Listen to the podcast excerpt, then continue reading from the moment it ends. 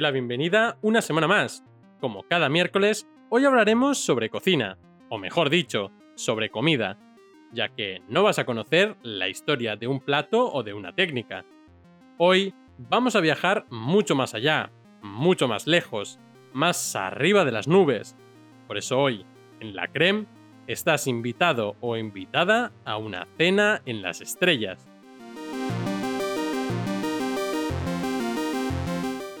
La verdad está allá afuera. Con esta frase, concluía cada episodio de la famosa serie estrenada en 1993, Expediente X. Y, sinceramente, estoy de acuerdo. La verdad está ahí fuera. Ahora bien, el problema es saber cuál es la verdad que estamos buscando. Lo que está claro es que, desde un inicio, el ser humano ha vivido intrigado por los misterios que lo superan, y en su afán de descubrimiento ha mirado hacia arriba, hacia los cielos, hasta conseguir llegar mucho más allá y empezar a conocer una pequeña parte del universo. En esta cena de hoy tendrás un menú extenso donde elegir, no te preocupes, será casi como comer en la Tierra y tendrás una amplia variedad, pero debes saber que los platos que hoy vas a degustar tienen una gran historia detrás, la historia de la comida espacial.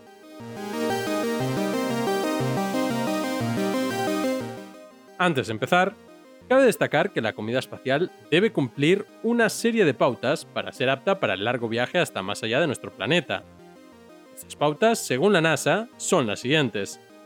En primer lugar, debe ser comida sencilla de almacenar y de transportar, ya que todo lo que viaja tan lejos es muy, muy caro.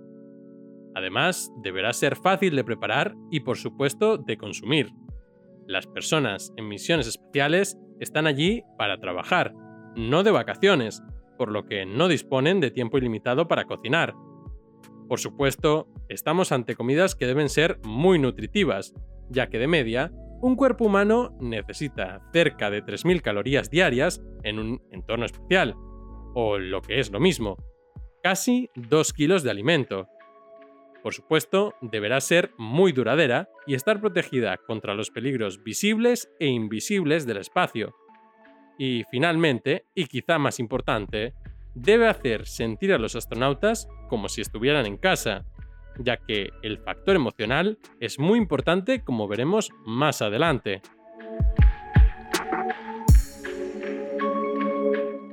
En cuanto comenzamos a planear el hecho de enviar personas al espacio, surgió una duda clara. ¿Qué van a comer estando allí arriba? Ante esta duda, la NASA tuvo que invertir dinero tiempo y personal para desarrollar la comida de las estrellas, y esta fue su evolución.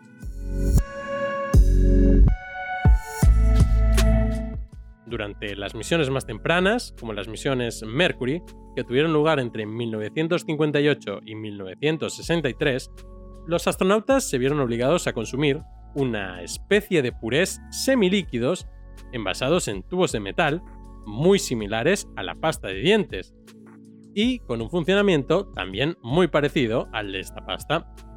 Estos tubos iban también acompañados de las famosas pastillas especiales, que son unos cubos de comida triturada, deshidratada y prensada, que si bien eran muy proteicos y con un alto contenido calórico, no cumplían con uno de los requisitos principales que ya te he mencionado antes, hacer sentir a los astronautas como si estuviesen en casa este factor de familiaridad es esencial, ya que los problemas psicológicos derivados de encontrarse en un entorno hostil y solitario como lo es el del espacio pueden ser muy graves.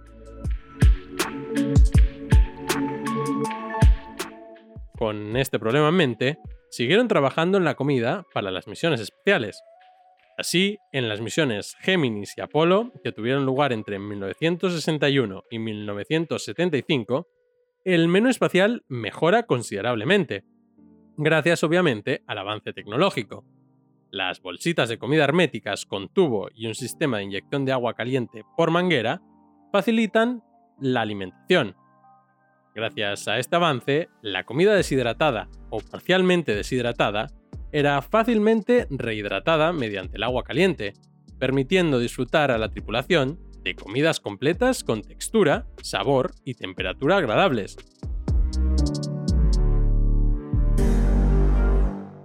Gracias a esto, comienzan a incluir en los menús espaciales leche deshidratada, café, zumo de pomelo e incluso sopas.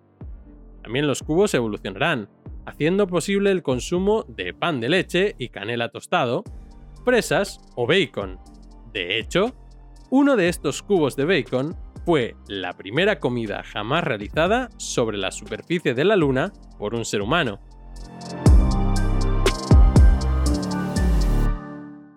Ya en las décadas de los 70 y 80, la variedad toma el control de los menús espaciales, hasta el punto en que los astronautas ya cuentan con una variedad de hasta 70 platos y productos diferentes, donde pueden elegir. Por primera vez, las estaciones espaciales empiezan a contar con espacios mayores y mejores, destinados al almacenamiento preparado y consumo de comidas en el espacio.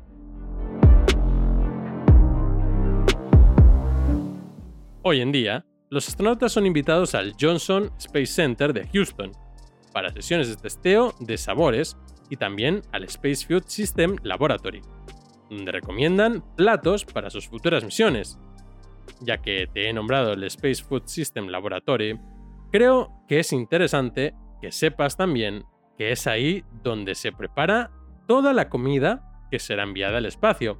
Son, por tanto, los cocineros de las estrellas. Un mes antes del lanzamiento, se prepara y envasa toda la comida, que normalmente puede llegar a ser hasta 1,8 kilos por astronauta y por día. Pero gracias a los avances en materia de nutrición especial, hoy en día las estaciones espaciales cuentan con contenedores refrigerados que permiten almacenar algunos productos frescos como pan, frutas y verduras frescas.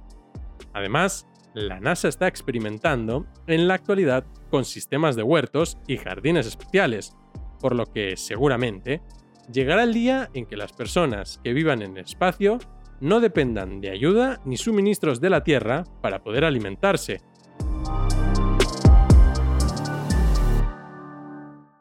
Ahora que ya conoces la historia de la comida espacial, ¿qué te apetece cenar esta vez? ¿Será una bolsita de estofado de pollo, espaguetis con albóndigas o quizá carne de ternera en salsa? Elige lo que más te guste. Total, aún nos queda tiempo en esta nave. Ahora bien, ya sabes que puedes consultar más al respecto de todo lo que vamos hablando en cada episodio en nuestro Instagram, arroba lacrem.podcast y también en nuestro Twitter, arroba lacrem barra baja podcast. Pero bueno, ya sabes que mi nombre es Iron y recuerda que no se te enfríe el café. 15, 14, 13, 12, 11, 10, 9. We have ignition sequence start. The engines are on. Four, three, two, one, zero. 3, 2, 1, 0.